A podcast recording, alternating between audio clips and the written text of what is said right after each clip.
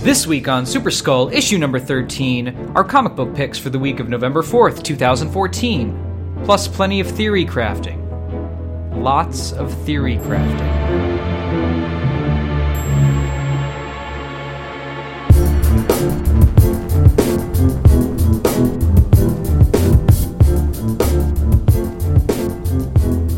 Already. Well, here we are for another wonderful episode of The Super Skull. I am Marcus Schwimmer, joined by my friends and co-workers Nick Weibar, Curtis Sullivan. How we doing today, guys? Quite well. Doing very well. Quite well. Cool. So before we start this issue out, we really wanted to just take a second and kind of go over why we're doing this. Why are we doing this? What is our mission statement? What's the point of it all? Right. And I think, you know, after talking about it a little bit today, we've decided that our main goal for this is we want to provide an outlet of good, positive information on what is coming out every week that you should be checking out. That's our thing, right? It's Right. out on Wednesday. Every Wednesday is new comic book day. It's not a coincidence. Right. We're doing it on purpose. And if there's some industry news, some things going on in the comic book world that we think we have a unique perspective on because we're re- or we work in retail, then we may touch on that. And we want to answer as many fan questions as get thrown at us because what you guys are thinking about uh, not only gives us an outlet to go back on past experiences or other thoughts, but it also makes us think about what's fresh in the minds of, of the people. Absolutely. And I think there's also something to be said for, you know, we're trying to stay positive. Yeah. It's really easy to shit on a bunch of books or any piece of entertainment at all. It's really easy Yeah. to make fun of stuff and to nitpick and, and find negative things to say about it. And we do that from time to time. Yeah. Right? But for the most part, we're trying to tell you what's cool and what you maybe should check out that otherwise you may not have checked out. Sure. And for every one bad book out there, there's uh, at least one or two good ones. Absolutely. So, um, you know, our mission is definitely to talk about the good ones because there's plenty of those. So, uh, yeah, keeping it positive is a big part of it. yeah. And, it, and it, we just hadn't talked about that in a while. Right. So I'm, I'm glad we got it out there. Yeah. And we hope that you uh, find value in what we're trying to do, Hopefully. hopefully. Well, hopefully. All right, well, we're going to dive right into our recommendations for this week. As always, we've uh, picked books that we think you should check out for various reasons. Uh, I'm going to start off this week with Nailbiter number seven. what are your various reasons? Man, um, n- Nailbiter we haven't talked about in a while. I think we touched on one of the first three uh, episodes. But this particular issue of Nailbiter is awesome because it is guest starring Brian Michael Bendis. Wait, you mean like he's he helped to write it? No, he is a character in this book. And uh, for those of you who haven't picked up a, a copy of Nailbiter yet, the general plot of it is that there's a, one town in the United States where a vast majority of all serial killers come from. And throughout this series, we're trying to find out why that is. But what I hope everyone sees in this particular issue that just totally rocked my world is that in the middle of this book, there's uh, so Brian Michael Bendis is in this town because he's writing a comic book about these serial killers. There's a word for this when this happens. Yeah, what is it? What's the word? It's meta. It's very yeah, meta. Sure. totally meta. And, and BMB has done this before. He was, Yeah. he was doing a book called Century many years ago, and Yeah. Century meets the writer. Doesn't he make an appearance also in Ex Machina? Or is that Brian K. Vaughan who makes an appearance in Ex Maybe. Machina? I have to take a Well, look. it's interesting to note that um, Brian Michael Bendis he has a special thanks in this issue, but he's they you know he's not writing it. This is all Joshua Williamson's brainchild, and they're just using uh, Brian Michael Bendis as like the, the outlet for it. It's really interesting, and you can see right in the first like that that bald head like that is Oh, yeah. Brian Michael Bendis Yeah. from a mile away. So yeah, it, it has this great. They're introducing this new character, one that if you're into comic books, you're familiar with. But in the middle of this book, also this book layout, the layout of issue seven is probably the coolest, most diverse layout for now. By you the know way. what they're doing here? Yeah, oh yeah. It's just classic Brian Michael Bendis. It, Yeah. it looks like Powers. This These two pages are, are Powers Talking Heads panel work. Yeah. And that's Tons not of a words. diss. Love it. Yeah. Um, so there is this interaction between Brian Michael Bendis and one of the serial killers that is in this town. And uh, yeah, it's laid out Sorry, I was counting the word bubbles while Marcus was talking here. It's 22 word bubbles Yeah. across this big splash A two-page spread. And that's Brian Michael Bendis' thing. It's just people talking over pe- it's very talky, it's very conversational. And sorry, I didn't mean to No, no, it's totally fine. So the serial killer says, that, you know, you and I are very alike. And Brian Michael Bendis is just, what? No, I write comics. You kill people. And he comes back and he says, you killed Peter Parker. Um, and, and he lists off all these other people. And he goes, you know, all these other characters. all these other that- characters yeah. that he's killed, right? And uh, he says um, that he the point he, he I'll just read it directly. He says the point I'm trying to make is that I'm glad it's you writing a book about serial killers, um, but you might have ink on your hands instead of blood. And he, he goes on like, you know, he, oh no, this is it's not the same. And he goes, no, Brian Michael Bendis, Bendis- says it's not the same. yeah, he goes, it's not the same. And he goes, look, like, have you never cried at the killing of a character in a movie? Like, how di- how different is it? Man, it is a really This is- awesome. It's really meta. yeah, it's, It's very yeah. it's incredibly meta, but it's also super cool. And I'm not going to read the whole thing, but like, it's worth this double page, this conversation about the killing of fictional characters is one of the coolest things I've read in a really long time. Um, and the end, the last page, um, totally was not seeing it coming. I love that Really cool. Nailbiter is a comic book reader. Yeah. We know that Right. about him now. Oh, Yeah. he brings single issues. Actually, there's a really little quip in this book about like the digital comics and like what what do digital comics mean versus paper comics. Either way, he brings paper comics to uh, Bendis and says like, "Hey, can you sign these for me? I'm a huge fan of your work." Totally awesome. That is not what I thought was going to happen in Nailbiter this No, month. had Nope. no idea, and uh, it's cool. You know, and the, the neat thing about this, like, as long as you know that Nail Biter is a serial killer, I would argue that you can pick up number seven not of reading any other Nail Biter comics. It's a good jump in. I don't know if it's a good jump in. It, this one doesn't feel like it ties into the overall arc as much as maybe the other ones have. But if you're just interested in that conversation about like the killing of fictional characters and, and in comic books specifically, you could totally pick this comic up, read it as a one shot, not read the rest of Nailbiter. You should because it's a great series. Yeah. and still take something really cool away from it. That's really really neat, and it it so just to ha- kind of like form and because number seven is going to pick up right after a trade paperback, right? Right. So this will be your introduction into a new volume of Nailbiter. Nailbiter. That's really neat. I hope. Well, I, I won't say it because I don't want to talk about the end. Yeah. But I, I, I just love how meta this is. This is um, it's It's n- it's meta. it's very meta. It's I like not saying it's meta. not breaking the fourth wall, but it's so close that it just I love it. Yeah. Um, totally check it out. Nailbiter number number seven. Um, awesome book. On the cliff of the fourth wall. What would you call the fourth wall in comic books? Would you call it the third page? I don't know, You got Oh, right? it open, but no, that's stupid. Between the panel. No, What you is can't. it? Somebody should come up with a Mm. Yeah. word. Fans, come up Yeah. with a good phrase for it. The other panel. That sucks too. All right, Nick, the first book you've picked this week is Men of Wrath, and you made the comment that this is the darkest book you've read. Well, yeah. I mean, it's it's the it's very very dark, and I think I- is it. I don't know if it's the darkest book I've ever read. I don't even know what that means exactly, Sure. but it it bummed me out.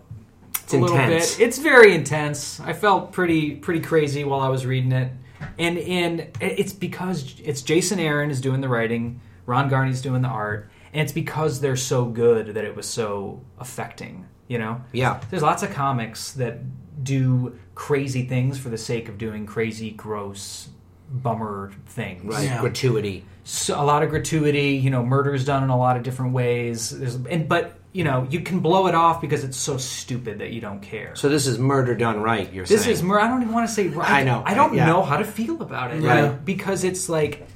So in this issue, so we said Men of Wrath. The idea is that there's this family, and their names are the, the Wraths, R A T H, Mm-hmm. and they're just a family of jerks. They are super violent. Everybody in town knows that you know. Stay away from the Wraths. They will kill you. There's a it's just there's just a mean streak going through the family. And we Right. open up the second issue the same way we open up the first issue, which is like a little bit of history about the Rath family and Yeah. this crazy thing that one of their relatives did. And it, co- it all went bad for them at some point, right? At, up, up until a point, the Wraths were not. I think there was always like there's always something about those rads, but then you know the great grandfather was the one that you really you know he did something that you could never take back basically, and now the whole town knows about it. Um, but so but the book focuses on this guy who's a hitman, and well you learn at the end of the first issue that he's hired to kill his son, and this is a hitman who takes any job. So Right. in that first issue, he takes a safe like a car seat with a baby in it, and he throws it into a swamp. It was Oh, horrible. yeah, because uh, God, yeah, that's he's brutal. 'Cause there on was- a mission. he- And he, was on a yeah. hit, and they had to. He took some dudes out, and there was a baby left over, and he. Threw, I mean, it was a. yeah, it was rough. It was really, really rough, and that Yeah. kind of stuff usually it like really rubs me the wrong way. But sure. I, so I'm trying to figure out what is done so well about this that I want to keep reading this book because this second issue it just keeps that going exactly. It's like that level. There's like three or four things in this book that are on that level. Well, maybe not on the level of throwing a, a baby into a swamp. Yeah, it's, but it's some some heavy duty stuff. some really heavy duty stuff. But it's so well done that it's and it's just you buy these characters, you buy their motivations. Sure. And so instead of it just being, oh, it's a comic book, you're like, no, what happened to these people that, like, Right. what brings somebody to the point that they can do this kind of stuff? Yeah. Jason Aaron, like, totally makes it work. So, what's really interesting to me about this and like his other work that we are all in love with is Scalped. Scalped, absolutely. Yeah. Yeah. He's also writing the new Star Wars book Yeah. for Marvel. I'm which is super so, psyched. I'm not. He just he does dark and gritty so well. Mm-hmm. I just think that shows us where that Star Wars book. But he also does bright and fun really well. Yeah. Like, his Thor run Yeah. was just, it was awesome. Yeah. It was just a really, I'm just- Wolverine and the X Men, you Sure. know, that he Yeah, also worked that's on. true. It's just a lot of fun. He's, Yeah. he's, he's got some range, you know? absolutely. But this feels like he's, like, right in the, right in the deep, sad, dark zone. It just makes me so excited for that new Star Wars book. I can't because in me, he's like he's probably in my top three, Yeah. top five for sure. Yeah. No, we've talked about it a bunch, but Southern Bastards, I mean, the last two issues of that book are some of the best comics that I've read in forever. No, it's the Yeah. second week. It's another Jason Yep. Aaron book. This, you know, that Yep. we talked about it last time, Yep. and uh, but it's that good, and it's. b- I, I wish I could. I have a hard time pitching this book because it's not for everybody. Nope. I can't make that clear enough. Like it's it's a super intense ride, but uh, man, yeah, But it's I- like a you know a lot of hard things like The Wire. You know, if you want to make a TV show comparison or or Breaking Bad, even like I had a really hard time with a lot of that show because it's Mm-hmm. just super heavy. People are miserable to each other. They're doing the worst things, but you know it's it's wrapped in a compelling story that has believable human that's characters. exactly what it is. So it's you know you're along for the ride is is intensely horrible as it is. Yeah, you, you, know buy the horrible stuff because you want to see what this character is up to, not just to see the horrible stuff. And Mm, Yep. most comic book writers writing this kind of thing sure. do not get that. Nope. But but Jason Aaron gets it. No, it's those those moments of you know intense violence or something are the book. Yeah. Whereas a, uh, I think with Jason Aaron, those things punch home where you are Yeah, they more so punctuate. than exactly. Absolutely. Now I, I haven't read um, the second part, but like in the first part for me, the first issue is like what what makes me want to keep reading it is like I want a sense of retribution. I want to know if these characters pay for their sins Yeah. in the end. Well, that's what he does so well is oh oh my I think I'm starting to get it, you guys. We used to- So- I wish you could see Nick's face right now because No. there's a real aha moment. because the, these these characters in Jason Aaron books, Southern Bastards and, and Men of Wrath specifically, they're doing horrible things all the time, and you Sure. Hmm. get the sense that they're always paying for it. They're just constantly Oh, yeah. tortured, Yeah. and, and you just see it's in the art and it's in the writing, but.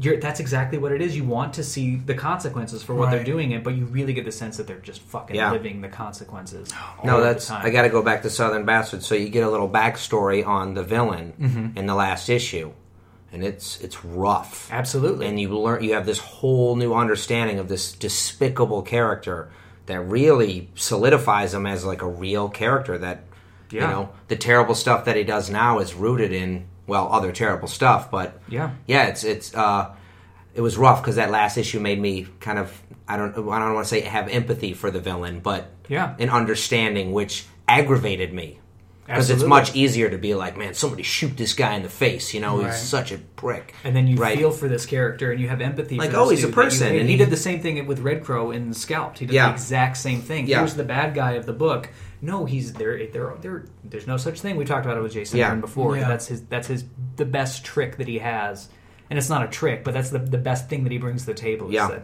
they're all just people You think you know stuff, and but this person's been alive for fifty years. yeah They've got a, a lot of things that happened yeah to they're, them in they're their not life. that one panel Yeah. that you see that you get the sense that there's so much more Yeah. and he usually reveals it after too, which I really really like.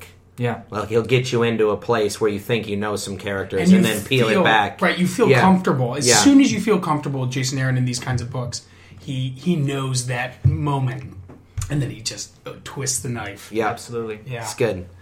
All right, Curtis, you have picked Over the Garden Wall. Yeah. And you love this book for a number of reasons, but one of them is this book has an incredibly uh, diverse and fun vocabulary. It does. Oh, I learned two new words reading this book. Um, so let's start off with uh, so it's Over the Garden Wall special number one. I don't know if it's an ongoing series. might just be Um, a special Might be a one shot. Um, it's uh, written by a fella whose name is Pat McHale, and uh, there's a cartoon that is coming soon, or as, as just came by the same name.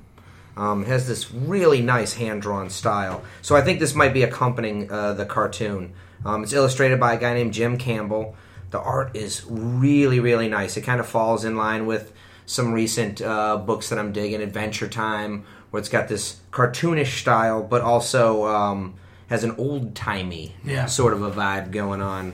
So this story is about two brothers, Rit and Greg, and they how do you spell writ W R I T. awesome Rit. And uh, Rit is uh, a little more introspective and um, and less talky, but Greg is like this question ask- asking maniac. He's hilarious. He has a teapot for a hat. Um, they're going on a journey through the woods, and the idea is these magic woods reveal a tale as you walk along. So they encounter like a band of goofball pirates in like a huge hat, um, which is a bicorn, is the hat ship that they're sailing in. And it's very much in the style of Napoleon. Napoleon. That's what a bicorn is. Uh, Comes from the Latin two horns. Hmm. Mm. And uh, yes, uh, originally uh, dating back to the 1760s. Did you And just look was- this up? I totally did. That's awesome. Um, so yeah, I got to learn what a bicorn was. It was quite exciting to learn. I also learned about um, a uh, a ladder on a ship is called a chapeau, a rope ladder. A chapeau. I, I just, you, I'm sorry, you just opened up this page, and it's this bicorn hat that is also a boat, It's a boat and it's sailing through this sea of wheat. of wheat. and the that page like i would love to have that page even just without the text as just a poster or something it's just so beautiful Yeah, the artwork is blowing my mind on this. It does that very good cartoony thing that I like, where No. people's faces change depending on what's going on with them emotionally. Yeah. and it's pretty radical. like to drastically. me it has Yeah. almost a marionette style a little bit do of you, that. Mm-hmm. do you get that Absolutely. do you guys remember the show, The Marvelous Misadventures of Flapjack? Oh, so much. That's that's what it's. th- It's- so he, the, I would- apparently, I'd put it in that zone. this dude Pat McHale. I thought he created it. It looks so much like it. Yeah. but he wrote for that show. There you go. Adventure Time, and uh, anyway, So who else is um, Flapjack though? Isn't that our dude from Adventure Time? Isn't that um, no, I don't know if um, he worked on it. The creator is a different dude. Thurup Van Orman is the is the creator of the Misadventures of Flapjack. that was such a cool cartoon? But the writer of this comic wrote for Adventure Time, wrote for Flapjack. awesome. It fits right in that zone. It's goofball. It's cartoonish. It's got a super good look. Um, I love a story about two brothers right yeah, rolling through the woods. They run into a goofy frog. It's so awesome. They're at war with cows. Um, it, it's totally great. So if you like a whimsical sort of Adventure Time type uh, romp, this is for you. all age friendly, right? totally all age friendly, but then it's got that adventure time thing where it's smart enough and quirky and weird enough that if you're older, you're going to pick up on a lot of neat little little hooks. So give it a shot. I, th- I think it's just a one shot. I hope it's not because um, I want more of this. Yeah. Hmm. awesome. Um, so yeah, over the garden wall special. yeah Give it a look. all right well my second pick for this week is rocket raccoon number five I talked about Rocket Raccoon number one uh, a few podcasts back. I'm going to try my hardest to talk about this book and sell it without giving away its greatest feature. So hopefully I can do it justice. So there's something about this book that you really like, but you Yeah. can't talk about it. Right, because I feel like if I expose this element, I'm robbing the readers of something that made me laugh Yeah. and chuckle and have to stop and put the book down and really just. I had a really beautiful moment while reading I this saw it book. happen. Yeah, I saw it happen too. It was it was something. It Yeah. made me want to read it. So, so Rocket Raccoon, um, all Talk about the ages- cover a little bit. Yeah, though. so the this cover Scotty Young i- is the main man on this one, and uh, the cover is Rocket sitting on Groot's shoulder, carrying a gun that is double his body size, and his speech bubble is just a little heart. Um, and it's really great. I mean, Scotty Young, everything he does is, is beautiful. Groot's giving him a look like, yeah, like, What, come man? on. really? So this, Oh, because he loves the gun. so much. Oh, that, now I see it. yeah. Um, so this particular book is uh, Rocket and Groot are telling a camp story to a bunch of young alien children about events that have taken place in the past, and um, it's it's all about this big adventure that they go on. And they and they- to this book's right, they tell that whole adventure in this one book, start to finish, and it has a very satisfying end to it. But there is something about the way in which that story is told throughout this book that um, I didn't think was possible to be done so well. If someone would have pitched that idea to me, I would Right. have said, "No way is it Yeah. going to be compelling or interesting." But they do it, and it works. And uh, It made you laugh your butt off. I was it, it totally, totally, and it was just like I I can't believe this is happening. This is so cool. I'm so into this book right now. It was really awesome, and we get appearances from the other Guardians of the Galaxy in this book, and they're drawn in that total Scotty Young style, which is really cool. Um, but this book just totally made me so happy. It's a ton of fun. The books it's it is consistently really funny and Right. really good. And, but it sounds like they're they're doing something kind of unique in this issue. Yeah, um, I, I hope that I've done a good job trying to sell it. Oh, Um, you did a great job. Well, don't give anything away. Um, but Right. uh, yeah, uh, Scotty Young, as good as his art is, um, this is the book that uh, I, I was initially skeptical about because he's writing it as well. Yeah. Mhm. and only skeptical because I've never really seen him in that role. Um, but he kills it. He's a great writer too. He just knows how to to do comic books. One thing he definitely knows how to do is create fun yet understandable monsters. You know, sometimes they create monsters in comic books, and you're like, "There's no way that would ever work." Structurally, that creature yeah. could not support the weight of with I- I those tiny guess, yeah, wings. maybe that's yeah, maybe that's. But like the monsters and like the the whole universe he's built around these two characters exploring is compelling and funny and awesome. He's just done a really good job with the world building. That's- I thought you were going to say realistic. Was the no, next not word. no, not realistic at, at I all. totally buy it. The fish-based uh, bounty hunter from a couple i- episodes back was uh, with all his fish-based vehicles and weaponry. Yeah. Like space Oh yeah, fish. that's right. It's real good. Yeah. So- Yeah, super fun book. Please check it out. Um, I didn't think it was possible what they did. Oh, is that Drax the Destroyer making an appearance? Oh, all, all- all the Guardians are in this one. Yes! Yeah. Um, but they did it, and they they did it with style. So check it out. All right, Nick, your second book is a uh, new number one book, Omni Press, Terrible Lizard. Terrible Lizard. I really, really enjoyed it. The Terrible Lizard, of course, is the T Rex. Mm. We all know that. Sold. a oh, yeah. thunder lizard. It's a Thunder Lizard. I, Is that what is I it? don't know if that's true. It's a Terrible Lizard. That's, Got what, it. that's what it is. It's a T lizard. And it's written by Cullen Bunn. It's drawn by Drew Moss, who's doing a great job. It's all age friendly as far as I can tell. So there's nothing. Oni has an all age friendly imprint, if I'm Yeah. Hmm. not mistaken. But this is just Oni Press, is Got what I'm it. seeing on the cover here.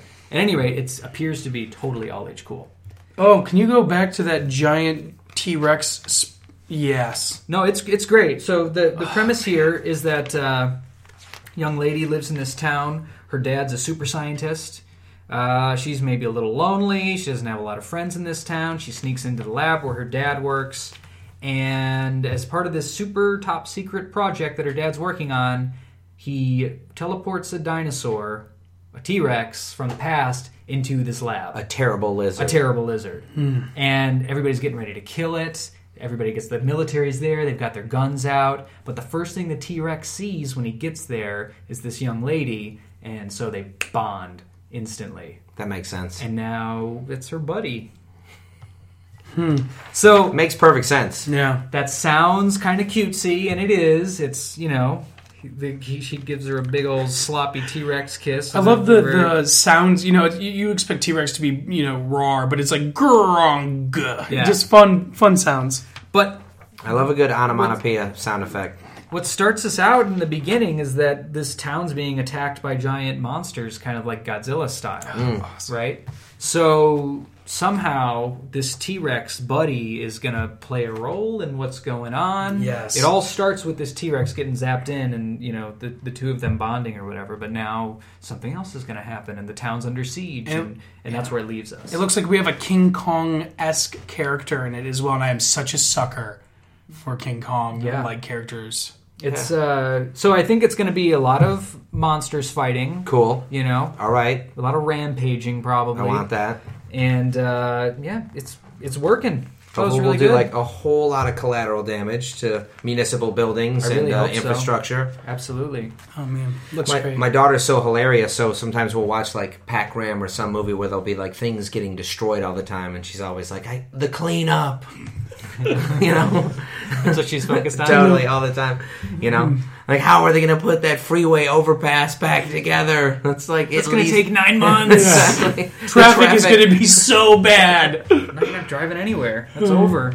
Yeah, right, Curtis, your number two book is Velvet. This is a book that I think all of us are in love with, but you say in this particular issue, quote unquote, the plot thickens. It's true, and it keeps thickening. So I, we might have brought Velvet up a couple times on this podcast. I feel like we have. Yeah. But uh, you are doing yourself a disservice if you are not reading Velvet by Ed Brubaker and Steve Epting. They are.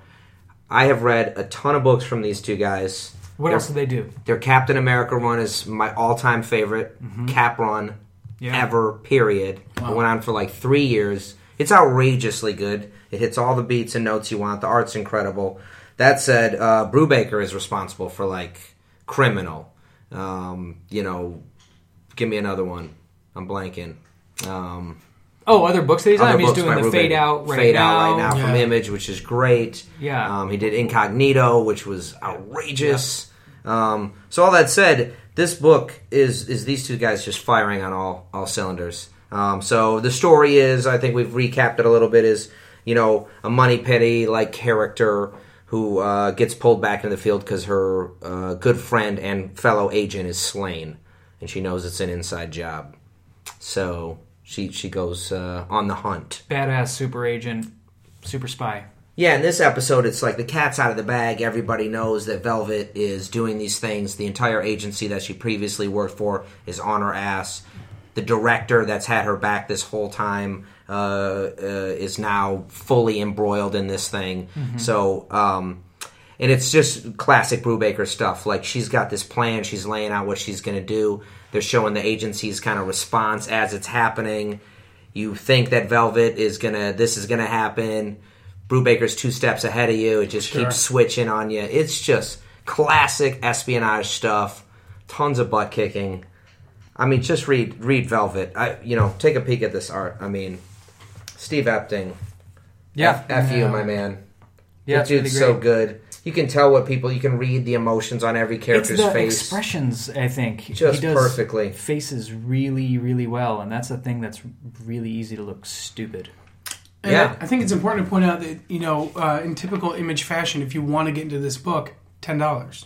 For the first volume. Oh, first yeah, volume, yep, nine ninety nine. yep. And man, um, I think it was Steve at the shop who was the one who told me to read this book originally. Yeah, And uh, spot on, well worth ten dollars to get into to get into Velvet. yeah. He uh, same thing. I had slept on the first couple, and he was like, "Dude, Yeah. are you reading Velvet?" And I knew I should have been. I mean, Yeah. it's th- these, these guys don't a do good bad team. comics. You know, they, together they're just a knockout. It's like Brubaker and uh, Sean F- uh, Sean Phillips, yeah. Phillips, you know, just just dynamite I team. keep waiting. So if Ed Brubaker has there, you can read something and, and you know it's Ed Brubaker. Yeah. Mm-hmm. he has these very particular styles. The way that he does uh, kind of inner dialogue or monologue, rather. Sure. Um, the way that he uses text and the way that characters kind of talk to each other. He uses time also. a lot where it's he'll show you something and then two pages later it'll be six hours earlier. Yeah. And then it'll be two pages leading up to the two pages you just read. So he's got a lot of fingerprints. There's, Yeah. a, there's a lot of ways to kind of identify an Ed Brubaker book, and I keep waiting for the shtick to get old. Right. And it doesn't. No. And, and he's like, so some writers have a lot of range, and you read. So Scott Snyder, really recently, Yeah. with Witches, yeah. feels like a. bu- I've never read a Scott Snyder book like that. Yeah. It's just the tone of it is just so much different. Agreed. You know, and so some writers have this big range, but Ed Brubaker does Ed Brubaker, and he still he injects so much life into all of these different, ty- even though they're you know pretty different. Yeah. Well, I think uh, you know what's the the tagline. I can't remember the book, but the secret ingredient is crime. Yeah. was like a tagline for a letters column or in the back of Criminal or something like this. And um, that's you could say that. Like you could almost say that about even his Captain America run. It's like noir. It's like whatever he's doing. If he's doing a superhero book, if he's doing an espionage book, if he's doing this, he takes this kind of old school noir flavor and injects that into totally. And- whatever and, it that is. informs his dialogue, it Yep. informs his pacing, and yeah. Yeah, because Fade Out, right? I mean, this is a murder mystery set on a Hollywood, you know, in a Hollywood movie studio setting, um, you know, but but it's a noir, and he just uh, he just does that thing, um, Yeah. yeah, where he injects that every time, and it works. I don't mean the dude's just uh, yeah, like you say, I'm waiting for him to shit the bed, but Yeah. it hasn't happened. And you see that with a lot of writers, especially for as long as that dude's been writing comics. Yeah. you just think you're Yeah. going to read the book like, oh wait, I just read this book. yeah, And like it was by this dude, and it was a month ago. Brian Michael Bendis, you know, Oh, you think you- B You and know, B? Yeah, Really? he writes so many books, Yeah. that I feel like some sometimes and that's another fingerprinty dude. Like, Yeah. we were just looking at it. Yeah. Mm-hmm. And Yeah. They, they were doing like kind of a you know it was a it was an exaggerated version of it, but Yep. yeah, B and B a little bit. a little bit because the dude does a lot. Absolutely. I mean, so no, I'm not really you know crapping on that guy, but uh, Yeah. my dude writes and has written one billion comic books. So, yeah, totally. Yeah, um, Steve Niles gets me a little bit in that way too. Sometimes yeah, totally you can just kind of feel it's like oh here we go another Steve Niles book. right. Sometimes it's awesome. Sometimes Sure. it turns out to be awesome. Absolutely. Sometimes like well, well and sometimes with Steve, it seems like who's his collaborator also. Sure. you know brings what are they bringing to the table? So absolutely. Cool. Um, yeah, we digressed a little bit there, but yeah, Velvet. Uh, this is Secret Lives of Dead Men. Uh, this is the new story arc. This is issue two of that story arc. Just uh, a great comic. One of my absolute favorite books coming out every single month. So Right on. yeah, Yeah, totally awesome. All right, well, my third book, and probably the book I'm most excited about this week, is Amazing Spider Man number nine, Spider Verse Part One. So we've done Edge of Spider Verse, We're not we're off the edge. we're off the edge, we're full on into Spider Verse, and this book is kind of the book where all these. All the momentum of Edge of Spider Verse, collecting all these Spider Men, introducing us to them, giving us their backstory, the team's together. yeah. And in this book, they go get Peter Parker from Earth 616, which is the Peter Parker that most- Proper- proper Marvel. Yeah, yeah, proper Marvel universe. Um, and so what's happening is there's this group of people, and they're jumping to all these universes, and they're feeding on spider people things. the spider this totems. nefarious force is trying to he, they're feeding on spider beings. Literally, Yeah. they're eating them. like much like a spider would eat. Yes, That was a stretch. Sorry. that's okay.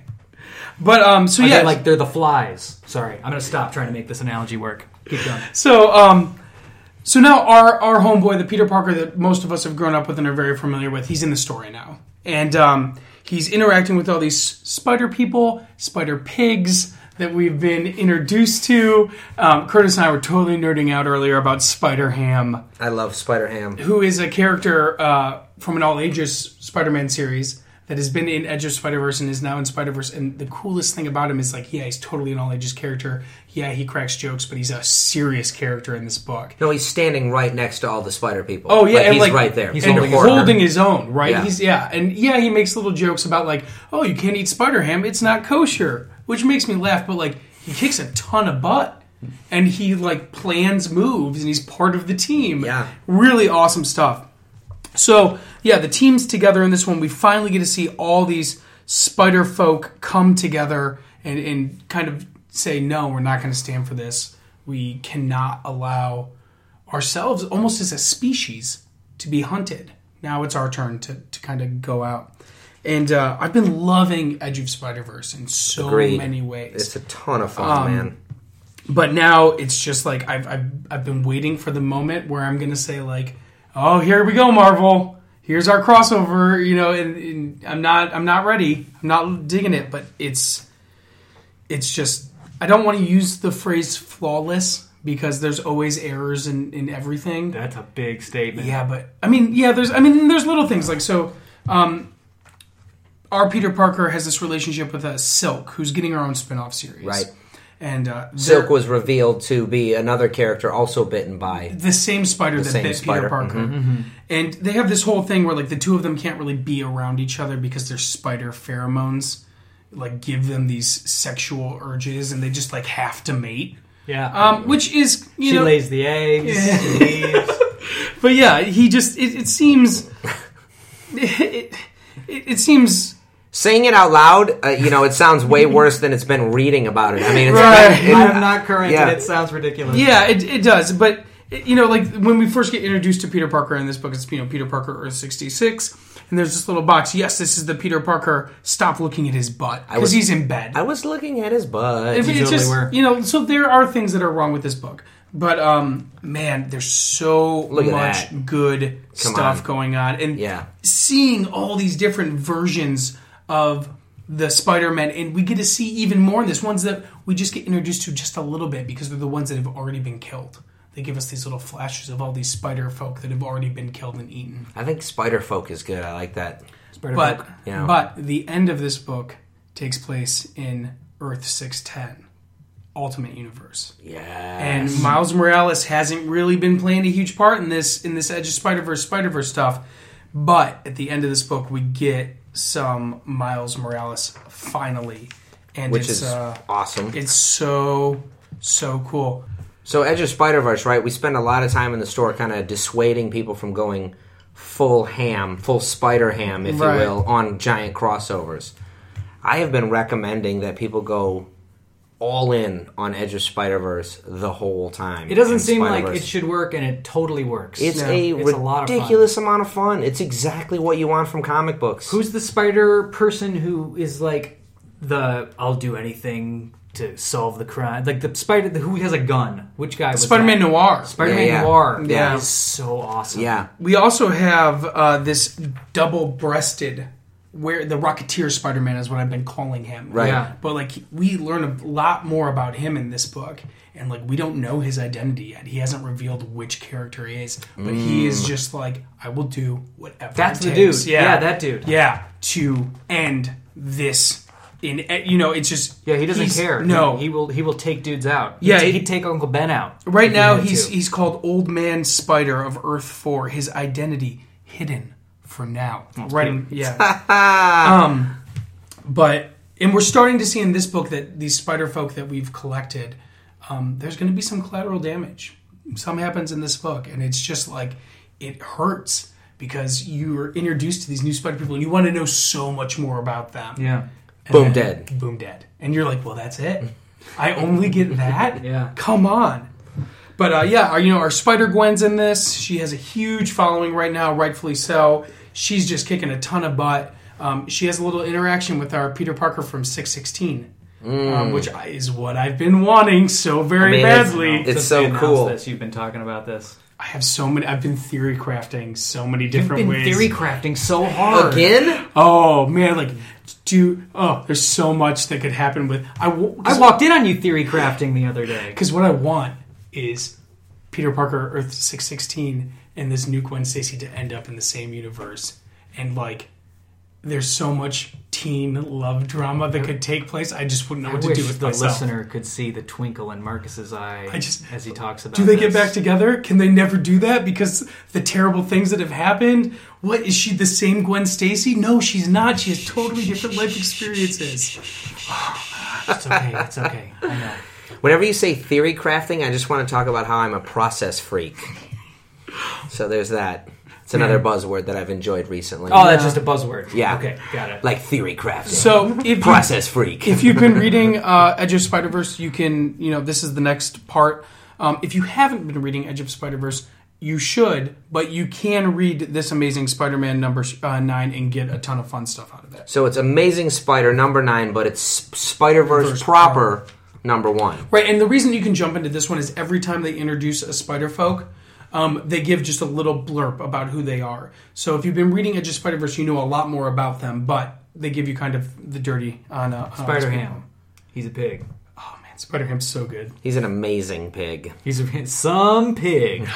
He just like knows where he's from and is totally cool with it. It's really awesome. They they do him really well. Do you think there's a Charlotte's Web thing going on there? Spiders, pigs. Oh, I don't know. I'm theory crafting right now. I'm sorry. Excuse me. all right, Nick, your third book is Tooth and Claw, number one by Image Comics. This book is highly anticipated. It, it's really all of our pick, isn't it? Yeah. Like, can it be all of our pick? uh, Yeah. for sure.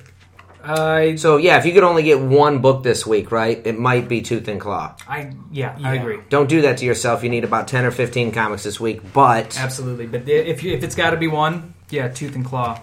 the cover's outrageous. We'll just say that right out of the gate. Holy crap! Yeah, what's going on? This is like a wizard warthog who's like crafting runes out of magic while Yeah. floating in midair. Um, Surrounded by destruction. so what's going on with this book? It's Kurt Busick, who's outstanding. Who we might know from That's a really good question.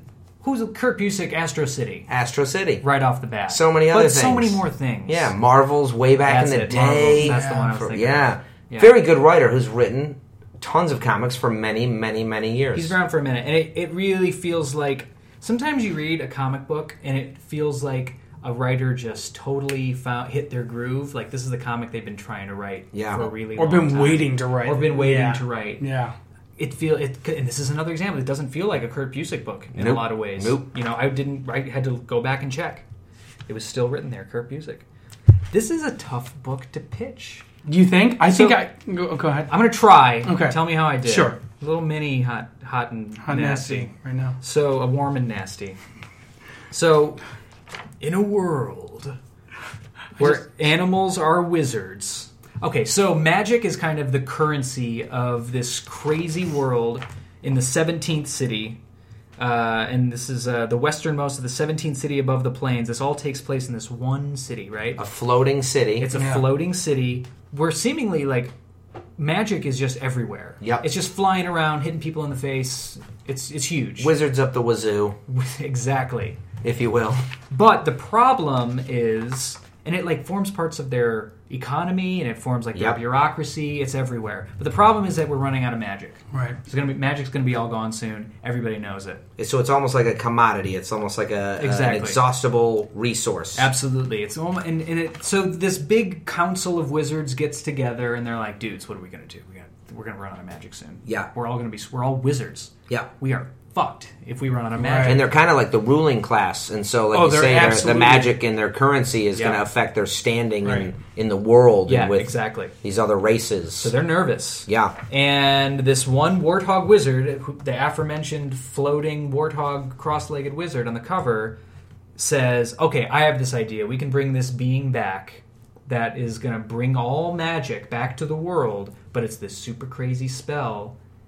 And it's going to be nuts, guys. I'm going to need a whole bunch of wizards. Yeah. We're going to need to do a whole bunch of stuff. This is a really long pitch. yeah. But you know what? This book deserves every second of But it. so this is a, like a fifty-page book. So what I just described is just like the the get-go. Yep. And then it just goes on and on and on.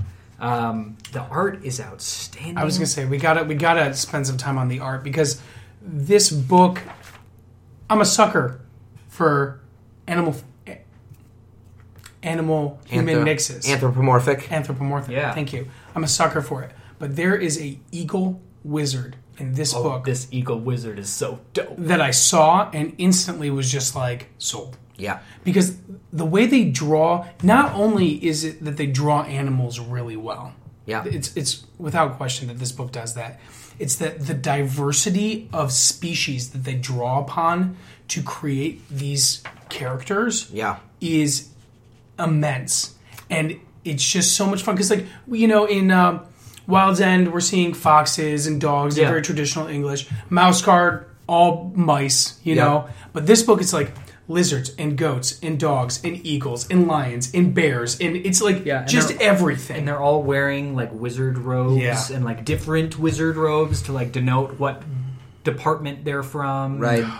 It's just I just want I wanted this I want this book to come out with a guide to this universe, and I just want to get lost in it for weeks. Yeah, like a little Historia or a yeah. I like the way the uh, the animal uh, creatures are more humanoid. You know, they're they're fully animal. Yeah. Yeah. So it's not like a you know take a you know a, a human body and put a frog's head on it. Right. Yeah. Like their their stature, their hands, their feet, their posture uh, lends itself to whatever creature they are. So they're very animalistic, even though they they l- walk upright and, and lean more Totally. towards humanoid. Yeah. So it's it's not your you know it's not like a wild zen where Right. you know it's like a, a dude but with a dog's head Right. and you know Right. Well, and like you said, this book is huge. It's two ninety nine. two ninety nine. There are no advertisements in it. Yeah, It is just it com it's forty eight pages. It's uh, literally cover to cover comic book. Mm-hmm. It's got a wraparound cover. it's just like Nick. You always say that we're like in the golden age of comics. I do. I do And- always say that. There are people out there that kind of pick at that and think that there's other times. This book to me shows how good we have it.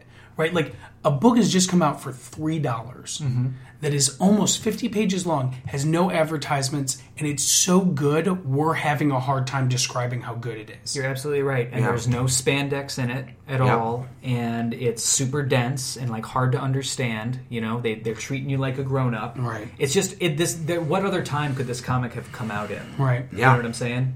Like, it, it's just, it's really, really good. Tooth Yeah. and Claw number one. I will say, you know, we we have these books. Um, Birthright was one of them where we get really passionate about them. Listeners, if you want this book, it's going to go quick. If you wanted to vault to midnight, get up in there. So I, I did on this book. I ordered a, a lot, but I I say that these days like I order a lot, and then it you know we Yeah. had birthright for half of Wednesday. Right.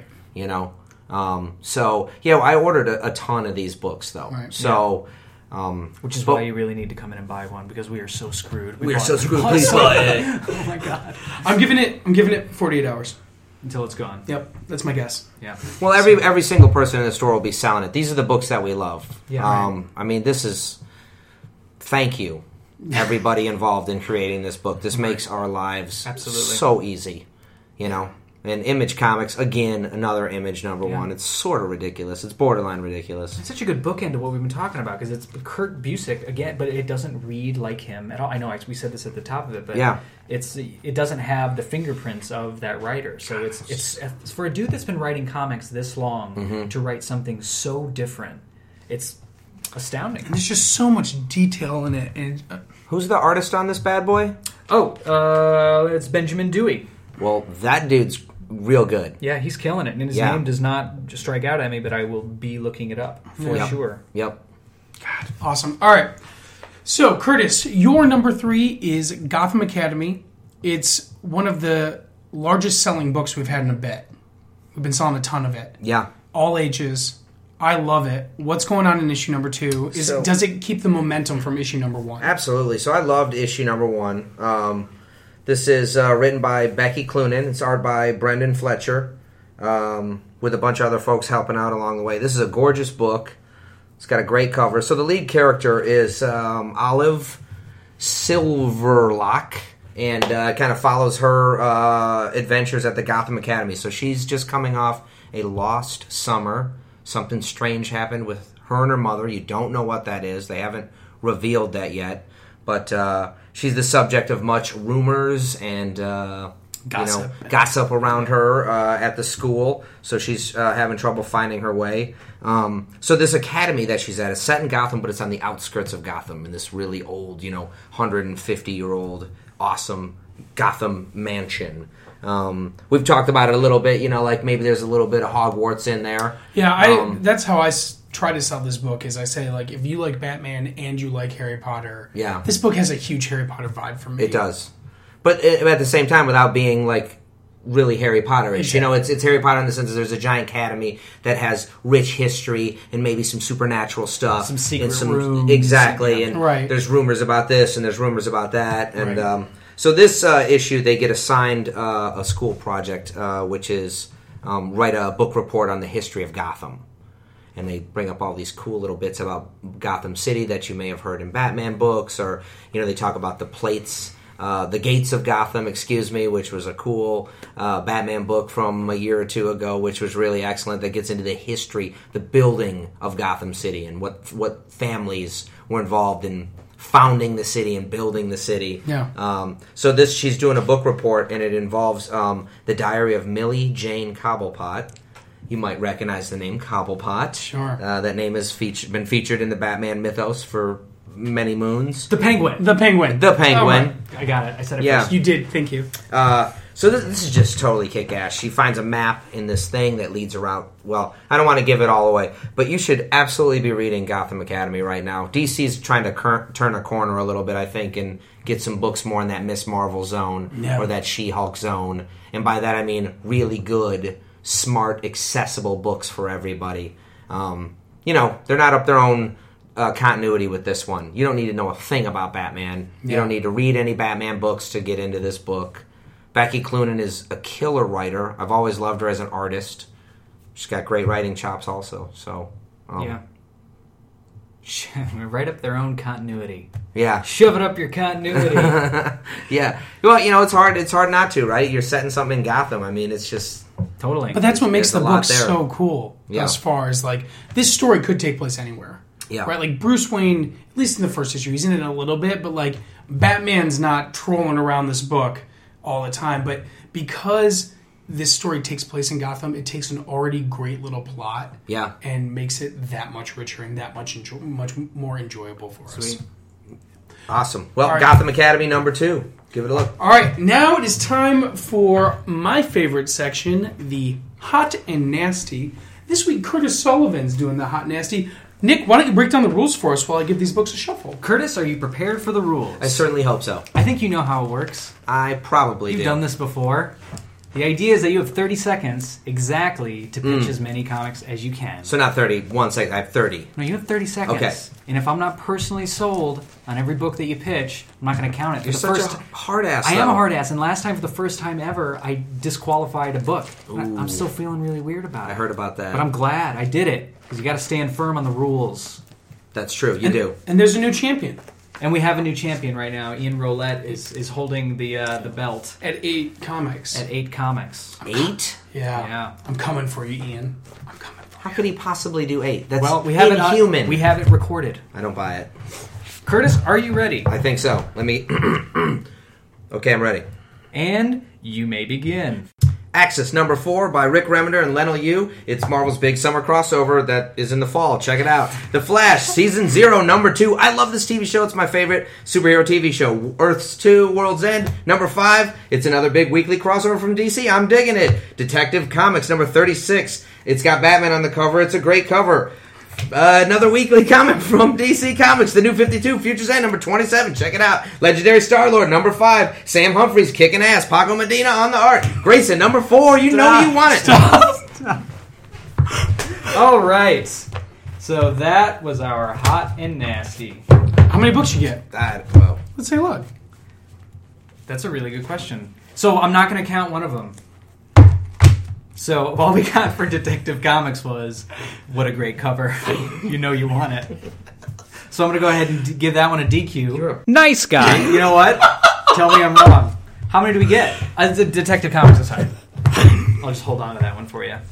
got 6. Six. Okay. Here's the thing is though, you're so much better at pitching them than anybody else is. wow. He is. No, he's great. He's really good at it. Oh. He gets a little bit No, more into the actual pitch, yeah. and he's not so focused on the, the, the move it along. Yeah, I mean, yeah, I, I want my belt back. So, yeah, you're absolutely right. Yeah, but we got it's got to be as good as Cur- I know. Curtis normally does. It's just not as you know better than how he did for Detective Comics number thirty six. That is a great cover, though. It's a beautiful cover. It is a really good I cover. mean, Yeah. look, take a look. It's And- particularly great. Yeah. Anyway, that's the hot nasty. Yeah, great. All right, well, we're going to take a little break, and then we're going to come back to our fan questions, industry news, and we uh, hope you hold on for just a moment.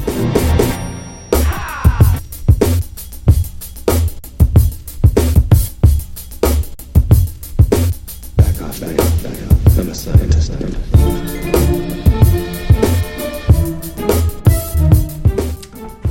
we're back. Now we're going to dive into our fan question. Nick, why don't you give us the fan question for this week? I will. Our fan question this week comes from Sharona. And Sharona writes, Sharona, excuse me, not Sharuna. Sharona writes, Hello, Super Skull. This week, and uh, by that she meant our last episode, uh, you talked a bunch about why costumes are so important in superhero comics and why people pay so much attention to them. The reasons you gave were good ones, but you completely left out a really important reason. When it comes to female superheroes, costumes are extremely important because they can either show respect or disrespect to a female character. Comics, unfortunately, have a long history of treating women poorly, and us lady fans therefore get pretty excited when a female character gets a new costume that looks cool and doesn't focus on making her sexy or an object for dudes to look at.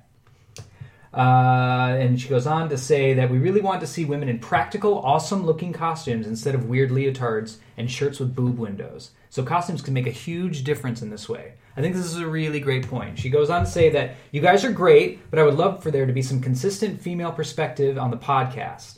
Uh, recommending a comic with a bunch of gratuitous naked ladies? Come on, you guys are better than that. And she has a question that we'll get to afterwards, but I think that we should address this. In the comic that she's referring to uh, with uh, gratuitous nudity That was Dark Gods that we that we that I spoke about. recommended last Yeah. podcast. Right? Yeah. Yeah. And so we should say that. So I thought I, I had my own problems with that Sure. that comic, but I don't think that gratuitous nudity was the the problem with that comic. But we did just kind of throw it out there as Yeah. something like it was not that big a deal because there was nudity Right. in Right. the comic. And I, I will say that, like, I agree that there is a lot of nudity in that book that um, doesn't add a lot to Yeah. the story or isn't necessary at all. Right. Um, but you know, there and, and I should have mentioned that. That was that was my bad. But there are going to be flaws with books, and I think that we can still talk about those flaws, um, but mention the good qualities of a book as well. Absolutely, and Yeah. we don't have to yeah throw the baby out with the bathwater, but Exactly. we should acknowledge that there is a, you know if there's a problem with the book, Right. and that speaks to a larger thing that we are trying all the time to be better about. We're trying, we are totally aware that we are three dudes sitting around a table talking about comics. Yep. and it, it behooves us to to keep the perspectives in mind for the people that are not sitting at this table Right. Yeah. and that's maybe our aren't challenge. dudes. Absolutely, Yeah. and that's our job, and that's uh, when we gotta we'll, we'll we're gonna be better about that in the future. No. we're also gonna uh, have some lady voices on the podcast very very soon, Yep. and we're really excited about it. That's going to be awesome. Um, so she has actually a, a really great great question in addition to this. Um, so it's pretty hard to find comics written by women. Sharona writes. The only female writers I really know of are Kelly Sue DeConnick, who is Yep. awesome, She's great. Gail Simone, and G Willow Wilson. Who's my fave? Can you recommend some other awesome female comic book writers? And the list is long. Yeah, there's quite a few. Yeah, absolutely. Yep. So um, just going down the list, um, Catherine Immonen Yeah. uh, has worked on Runaways and Journey into Mystery And so many books. and so many others, Yep. which is a ton of fun. Um, some of my favorite kind of, you know, you might call them graphic novelists. Yeah. Uh, Alison Bechdel is a wizard, and we've talked about her Yeah. before on the podcast. Yep. Liz Prince is one of the funniest comic book writers that I've ever read. And she's the the full package, Liz Prince. Uh, she's the writer, the artist, the everything. So uh, Absolutely. yeah, the full blown enchilada, Yeah. if you will. Absolutely. Uh, Jane Irwin wrote this book um, recently uh, called uh, A Clockwork. Um, oh, the name is escaping me. all of Clockwork a sudden. Game. Clockwork Game, Yeah. right? Which is about an automaton chess machine. Which and Jane Irwin is semi-local and kicks tons of ass. She's an amazing comic book writer. Yeah, and artist. she's again a writer, artist. Yep, does it all. Yep, absolutely. Uh, Julia Wirtz does a bunch of great kind of alt comic stuff. Um, Alison Bausch does Hyperbole and a Half which is outrageously funny and sad. on the web comic side of things. So, Yep. and that's just to name a few. Phoebe Gleckner Yep. is uh, Now residing in Ann Arbor, so local now, absolutely. is a powerhouse. yep. Yeah. And we can go on and on. Um, and but it's still not enough. We need we need more, Sure, right. especially you know writing current mainstream comic books. Yeah. Um, but and we you know we have our eye out all the time. But uh, yeah, There's a lot of powerhouse uh, lady artists For right sure. now as well. Absolutely. And we talked about Jordi Belair a couple podcasts ago that's coloring every single book that Mm-hmm. Is you want to awesome. read. yeah. No. So it's it's getting better, but uh, you know, uh, from a readership perspective, we all know that uh, men have kind of dominated the reader side, but also creatively, it's it's like a lot of industries, you know, where where uh, women have a tough time kind of breaking in, getting their foot in the door. But that's rapidly. I, I feel like it's rapidly changing. Just this year alone, I feel Yeah. like it's it's changing so much. So And we got a long way to go, but it's uh, it's pretty cool. It's Yep. pretty cool the time we're in. That uh, yeah, the clubhouse is opening up. Yeah, absolutely. Um, oh, and I just want to say really quickly that point about the costumes is a great one. Sure. And I totally didn't think about that at all, and it was totally outside of my my you know kind of my wheelhouse. So Well- thank you so much for bringing it Yeah, up. and we we didn't mention it, but I think a, lo- a lot of the reasons we all kind of liked a lot of these newer costumes, Spider Gwen, for example, is they're great costumes without being sexified. Yeah. and that that that is a good point. I mean, it's um, you know, Spider Gwen looks like she could swing around the city and actually fight crime in that outfit, Right, as opposed to you know tripping over her own six inch heels or whatever. Absolutely. And I think some so we talk about these things, but we're going to try to do better about kind of you know expressing that and and, Yeah. and getting into it. But and that's not enough either. We got to get those other perspectives in here as well. for sure. Yeah, Cool. Well, thank you for your questions so much. As always, we want to hear what you, the listeners, uh, are interested in and thinking about. So uh, make sure to send us those questions. We just love talking about uh, your guys' thoughts and so on. All right, we're going to move into our industry news a little bit. I, guys, I am so excited for something that we found out. Um, I am not a big manga reader, but man, oh man, do I love Attack on Titan Attack on Titan rules. some of the best not just manga some of the best illustrated storytelling that i have ever come across and sadly in japan only there's going to be a marvel attack on titan crossover series It's intensely it's awesome. super nuts. Yeah, something i mean i really want to see hulk fight an army of colossus titans I could see I'd it. be okay with that. Yeah, I hope that we get to see these in the United States. It seems to me though like a weird matchup, and maybe that's what makes it so great. yeah. Does you guys are It's improbable. When they announced it, I what? Yeah, it's super weird. Yeah. Can you think of another manga superhero like DC like continuity crossover? You No. know, one of the big two crossovers with manga. I've never heard of such a thing. And Titan is such a distinct universe. It's like a, a it's Yeah. what? How do you mix it with anything, any other manga, let alone Spider Man? But they are doing like Attack on Titan is so huge. Yeah. it's Right. so popular that Yeah. they're kind of throwing a lot of s- Attack on Titan stuff at the Attack on Titan wall. Yeah. you know, you got high school Attack on Titan. Oh no, junior high. Junior That's high. what it is. Um, so there's a few spin-offs already for Attack Yeah. on Yeah. Titan. So yeah, you know, are they cashing in a little bit? They're trying to, you know, but I, Yeah. why I'm not? cool with it. Yeah, cool with it. yeah, I think it's gonna be totally awesome. Also, we have some really interesting news from DC Comics this week. Nick, can you kind of break it down for us? Yeah, so DC Comics just announced its big 2015 event, which is called Convergence, which is a name that defies you to remember it. Even as soon as it's spoken, it leaves your mind. can can, Can we Flabbits, become one? uh, Oh. Exactly. So uh, the i- the idea here is it's a nine part series that uh, is going to be the culmination of uh, Future's End and Earth Two Worlds End. Okay, So all of this, I am not current on Future's End, I'm reading both. and you're uh, you digging it? It's just so much, man. I, I am digging it, but it's it's a lot, and issues kind of go back and forth. Like one week I'll be in love, and the next week I'm like, what am I doing here? Yeah. because it's a lot of talent. There's a ton of artists. There's a ton of hands in the pot. Right. Which- That's a lot. yeah. It's a big commitment. Yep. Yeah. Every single week. Yep. So Comics Alliance uh, is there's a great article on Comics Alliance about like kind of what's been going on, um, and it's so there's all this multiversity stuff. This is also going to tie into Grant Morrison's multiversity stuff. Yep. So it's it takes place. This is the quote that DC left for us, you guys. It's taking place outside of time and space, on the question mark. I'm not kidding.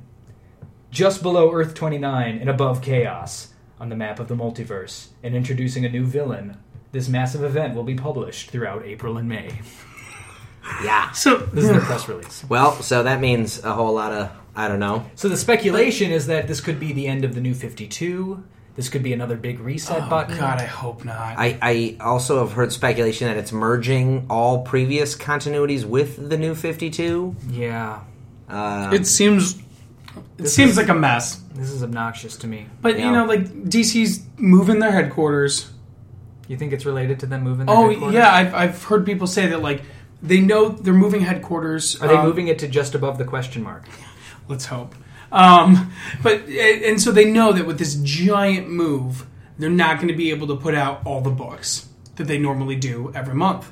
So what they're doing is like they're ceasing the release of all of their books for these two months that they're going to be making this big move, and they're just going to be coming out with like this limited series Yeah. for the two months. To me, it seems like a really bad idea. I talked to a really frequent customer of ours yesterday who's really into the DC universe, and he couldn't be more excited. Yeah. He's like, I don't have to worry about any of the other crap. Yeah. I can just really hone in, and all my characters are going to be there. Yeah. And it's going to be this giant thing with characters that I miss from previous New 52, and it's just going to be so cool. And my initial thought was like, this is financial suicide. Well, right? You know? s- So my first thought was, uh, all these books are going to be on hiatus.